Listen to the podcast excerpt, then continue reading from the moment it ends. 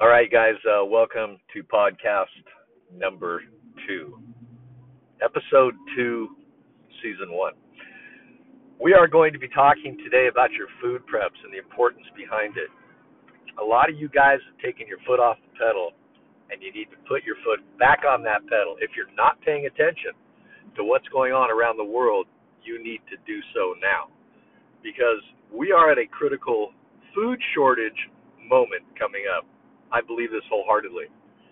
You need to stack your food to the rafters if possible. I don't care about your gold and silver and your bullets. Those are great to have, but you can't eat them. You cannot eat these things. You may be able to buy some stuff, but chances are your food is going to be worth more than gold. I want to encourage you guys to go out today, go to Smart and Final, go to Walmart, go wherever. I don't care about your politics in terms of I'm not buying from that store because they support this. Whatever. You need to get out there and you need to buy some stuff. Buy some long term stuff. Yeah, the 25 year shelf life food stuff is great. But during these economic times, might not be too feasible for too many of you. So I want to just suggest go get yourself some beans, get yourself some pintos, get yourself some whatever beans you can find, long term, long term stuff. Get yourself some diatomaceous earth. You can order it on Amazon. Food grade, diatomaceous earth. Get those mylar bags. You can get those on eBay. They're not very expensive. They're a little hard to find nowadays, but they're still out there. Now, the ratio that you're going to be using with the amount of beans, that's all over the internet. You can research that for yourself. I know you want a cookie cutter, quick fix system, but we're not going to do that here. What we're going to do is encourage you to get out and get this stuff. So you get yourself a Home Depot bucket, you get yourself the mylar bags, you get yourself the beans and the diatomaceous earth, and you put them in there. The diatomaceous earth will not let any of those little critters chew on your supplies while they're in the dark and they're just feasting and just loving all this food that they have. It kills them by killing off their skeletal system, which enables them dead. And it's not harmful to eat. Matter of fact, I got a friend, he takes it regularly. He says it helps him in all kinds of things. I'm not going to prescribe that whole philosophy, but I'll tell you, it's not harmful. But if you want, you can always rinse it off. It's not a big deal. But you'll get a long, long term lifespan out of your beans by doing that. People talk about pastas and all that. That's fine. Now with rice, do not get brown rice.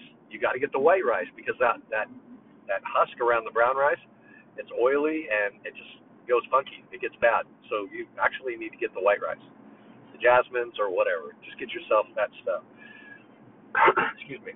One of the things you also want to consider is water because you know with all this stuff, these beans, you're gonna need water to cook it in. So keep in mind, where are you going to get your water? Water filtration. A lot of people talk about water filtration, and you got to understand there's a big difference from water filtration versus water purification. Most of the filtration systems that are out on the market, like my gravity fed system, it's great. It's it'll work in a grid down situation, but it will only take out the cryptospore the pathogens. It's not going to take out the viruses. It's not going to take out the E. coli and all that sort of stuff. So, you need to have a secondary plan. How are you going to purify your water? Simple, boil. Now, again, people are going to argue left and right, and I'm not going to get into that time of boil. Some people say three minutes. Some people say one minute sufficient. Some people say six. I, I really don't care where you land on it. You go ahead and research that out yourself, but you do want to make sure that you got your water purified along with just not just filtering, but purified. And to save your filters, it's a good idea to get those diesel filters. They're dirt cheap. Get those on. I've seen them on eBay. I got about 12 of them. And you just hold those over a bucket. You pour water through. It's the initial purification before it goes through your secondary filtration system. And it'll just save your filters. They'll last a lot longer. In other words, you can just throw muddy water in there, and it doesn't matter. You can toss that bad boy, and you'll still have uh, you'll still be saving the life of your filter. Something else to consider here, by the way, is if you're on medication. Now, if you're on medication, you need to think about asking your doctor or doing whatever you can to get those things stored up. because um, you understand we're also in a pharmaceutical shortage right now. So if you can get off of meds, more power to you. That's what I suggest. Uh, I have not taken any antibiotics. I have not taken any vaccines. I've I'm not taking anything. I barely even take. I think the last time I took an aspirin, I just had a really funky, weird headache, and that was like two years ago. And I took some aspirin back then. Which leads me to my next prepper item you should definitely have a colloidal silver generator. Colloidal silver is pretty doggone expensive. And I got to tell you, I've been using it all my kids. None of my kids have suffered ear infections. Uh, even one, my one kid, he got strep throat from school. He came, it started up, and we started treating him immediately with the colloidal silver, and within a day, it had cleared up. So the colloidal silver is a pretty amazing thing, and you can make this at home. There are kits available out there. You can make your own by following a simple, you know, again, go online, figure it out which one you want, and you can. I made my own. You can get. Uh, there's so many manufacturers. They're a little pricey, some of them, but it takes everything out of, out of it for you. You don't have to buy all the separate components and all that. But I, I don't care how you do it. You just need to get your colloidal silver going. And all colloidal silver is not created equally. You want to get it down to the smallest nanoparticle, and that that has a lot to do with the amount of electricity and the, the type of voltage heading forward. So make sure that you, if you do build your own, that you do your due diligence and figure out which one is the best. If you want, get a hold of me. I'll tell you what I do. I even have a couple videos on YouTube. Uh, I'll, I'll post those. I'll post this on our webpage for Pathfinders as well. Now, um, another thing, get a nebulizer. Now, nebulizers, you can spend a lot of money on some pretty exotic nebulizers. But honestly, what you're using your essential oil for, that's a nebulizer. And it's not rocket science. It's you don't have to go out and buy a really super expensive one, but the ones where you put the essential oils in, those are called nebulizers. And what they do is they send them into a smaller, finer nano nanoparticle. And now, if you do get a lung infection, COVID, I'm not I'm not a doctor. I'm not saying this is going to cure you, but nothing survives in a silver environment, in a nano silver environment. It's I mean they're using the, they're using silver for a lot of stuff nowadays. You can use that now. When I had uh, the beginning, and this is what got me into colloidal silver because I started having really bad chest pains, uh, not heart chest pain things, but lung problems. I was working in the studios at one time, and I, I think it had something to do with what was in the studios. I don't know, but I I almost started getting like I got I did have a really bad bronchitis and I felt like I was starting to move to pneumonia. I went to the doctor. He goes, "Yeah, you know, you probably have pneumonia." It's like, "What?" I started doing this treatment with colloidal silver and a nebulizer. Within 3 days, everything everything, I'm telling you everything cleared up. Again, I'm not a doctor. I'm not prescribing this. I'm not saying do this, but I'm telling you for me, it worked. And that went away. So I have been a huge advocate of it ever since. Now this was many, this is close to like 18 years ago when I did this. So now all of my kids, all everybody in my family, even before then, I had them on uh, colloidal silver, just using it for conjunctivitis. It'll it'll definitely kill anything that you have in your uh, as far as conjunctivitis, eye infections, anything else like that, ear infections, throat infections, wound infections. If I got a wound that looks like it's starting to turn a little red around the laceration, I'll take simple tape. I'll take a uh, little bit of a cotton ball, roll it up into a very fine, uh, compressed little ball, maybe like elongate it. I'll put that up against the wound, and I'll put about, you know, just saturate that with colloidal silver. Now that wound, in about two days, that redness is completely gone, and it's it's on its way to healing.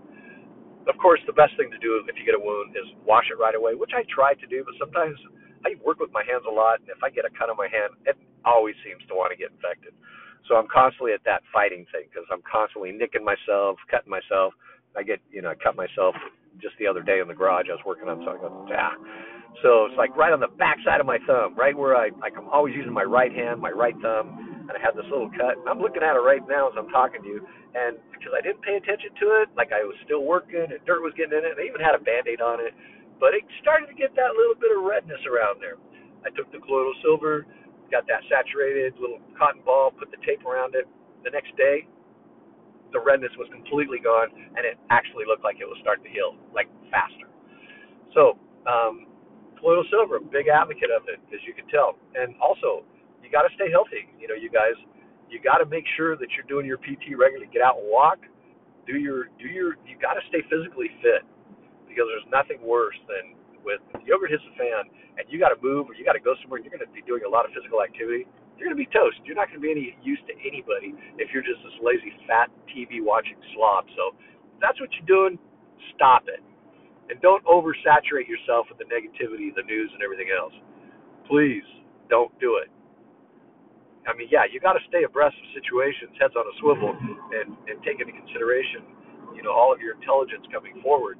But don't sit there and just like saturate yourself to the point to where, okay, uh, this is really getting me down because it can. I mean, I know people that are really getting really messed up in the head because they're overly thinking everything. You don't want to analyze until you're paralyzed which puts me into the next category spirituality. You guys, I would encourage you guys to read the Bible. Read Psalm. Read one Psalm a day. It's not only it's encouraging, but it it well, that's all I'm going to say. I'm not going to push that hard on you guys. I know some of you guys are not believers, uh, and I pray you would be. I pray you give your life to Jesus. But you know what? That's between you and the Lord. Eternity is a long time to be wrong, and I'll just leave it at that. But um, man, you got to you got to have your uh, you got to get right with Jesus. That's that's just really important because this whole world is not going to last. I mean, no matter what we do, no matter how we prepare, we you know we're, it's going to come to an end one day. Just I'm right now doing a study in Revelations, and it's just like, whoa, I don't want to be around for that. Um, so anyway, that being said, you guys just uh, think about these things. Try to uh, try to get your preps uh, organized. You know, like we talked about before. Um, just make sure that everything is, is in close proximity. We're going to be doing our next podcast. Uh, will be on a 72 hour bug out bag, and I'm going to hopefully get my guest to come on board and discuss this uh, this very important and essential thing. Now, everybody's bag is different. I'm not going to go into it right now, but just stay tuned for our next podcast. It will be dealing with a 72 hour bug out bag. All right. Hey, this is Major Burke. I am signing off, and we are Code 4 in Sector 7. God bless you guys.